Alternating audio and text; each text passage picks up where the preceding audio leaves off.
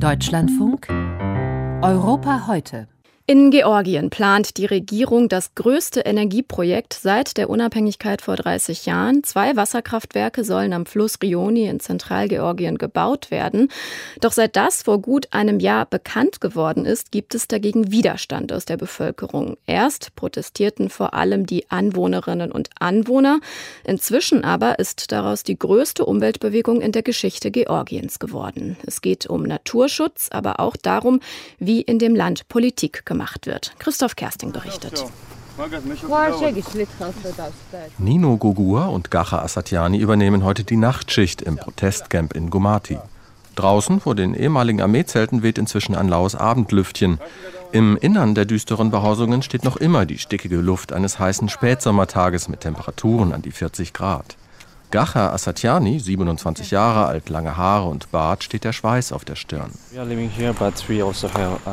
Es sind immer Leute von uns vor Ort, rund um die Uhr. Ich wohne in Kutaisi, einige Kilometer flussabwärts, stamme aber aus einem der fünf Dörfer weiter oben am Fluss, die alle geflutet werden sollen für das Wasserkraftprojekt. Wir haben hier im Tal vor einem Jahr ungefähr angefangen mit dem Protest. Fünf Leute waren wir damals. Heute unterstützen uns Tausende im ganzen Land. Now we are thousands and more.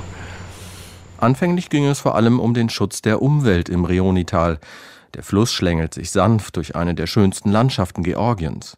Seit vielen Jahrhunderten wird Wein angebaut, den es nur hier gibt. Vieles von dem würde verschwinden, wenn das sogenannte Namachwani-Wasserkraftwerkprojekt realisiert würde, mit seinen zwei Staudämmen 60 und 111 Meter hoch. Hinzu kommt, in der gesamten Region gibt es immer wieder Erdrutsche und Beben. All das aber habe bei den Planungen keine Rolle gespielt, kritisiert Thea Godoladze, Direktorin des Instituts für Erdbebenforschung an der Staatlichen Universität Tiflis. The most alarming was im Namachwani-Fall wirklich alarmierend für uns als Seismologen ist, es gab und gibt einfach keine umfassenden geologischen Studien, die im Vorfeld des Projekts gemacht wurden. Das existiert alles nur auf dem Papier. Dabei haben wir dort eine unter geologischen Aspekten hochkomplexe Region.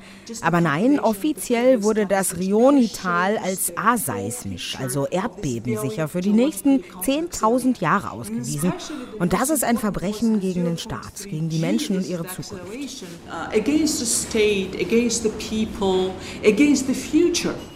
Offiziell begründet wird der Bau der Staudämme damit, dass Georgien neue Energiequellen bei höherem Strombedarf erschließen müsse und sich in Energiefragen unabhängiger vom Nachbarn Russland machen wolle. Dabei geht es den Gegnerinnen und Gegnern des Projekts, die sich selbst als Hüter des Reonitals bezeichnen, längst um mehr als reinen Umweltschutz. Es gehe um Hinterzimmerpolitik, die ohne Beteiligung der Menschen und im Interesse ausländischer Investoren gemacht wird, sagt Maka Sulase, deren Haus beim Bau der Staudämme geflutet werden müsste. Als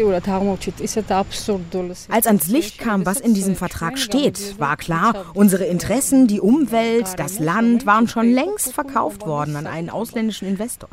Niemand hat uns aber hierüber informiert, geschweige denn uns um unsere Meinung gebeten. Darum ist das unsere wesentliche Forderung an die Regierung in Tiflis. Gebt den Leuten die Entscheidungsgewalt zurück, denen ihr sie gestohlen habt. Erst dann gibt es eine Basis für Gespräche auf Augenhöhe, ob und in welcher Form so ein Projekt sinnvoll ist. Immerhin hat sich die Lage vor Ort zunächst einmal beruhigt, nachdem es im Sommer immer wieder gewaltsame Zusammenstöße mit der Polizei im Tal gegeben hatte. Und vor einigen Wochen hat unter Federführung der EU ein Mediationsprozess begonnen.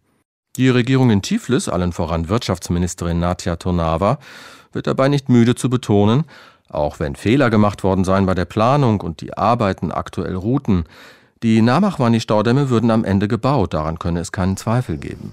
Das sieht die Aktivistin Makasulaze anders. Der Protest im Reonital sei zu einem symbolischen Kampf gegen ignorante Politikereliten in der Hauptstadt Tiflis geworden. Und am Ende, sagt Makaleise aber bestimmt, werde stets die Wahrheit über das Unrecht siegen.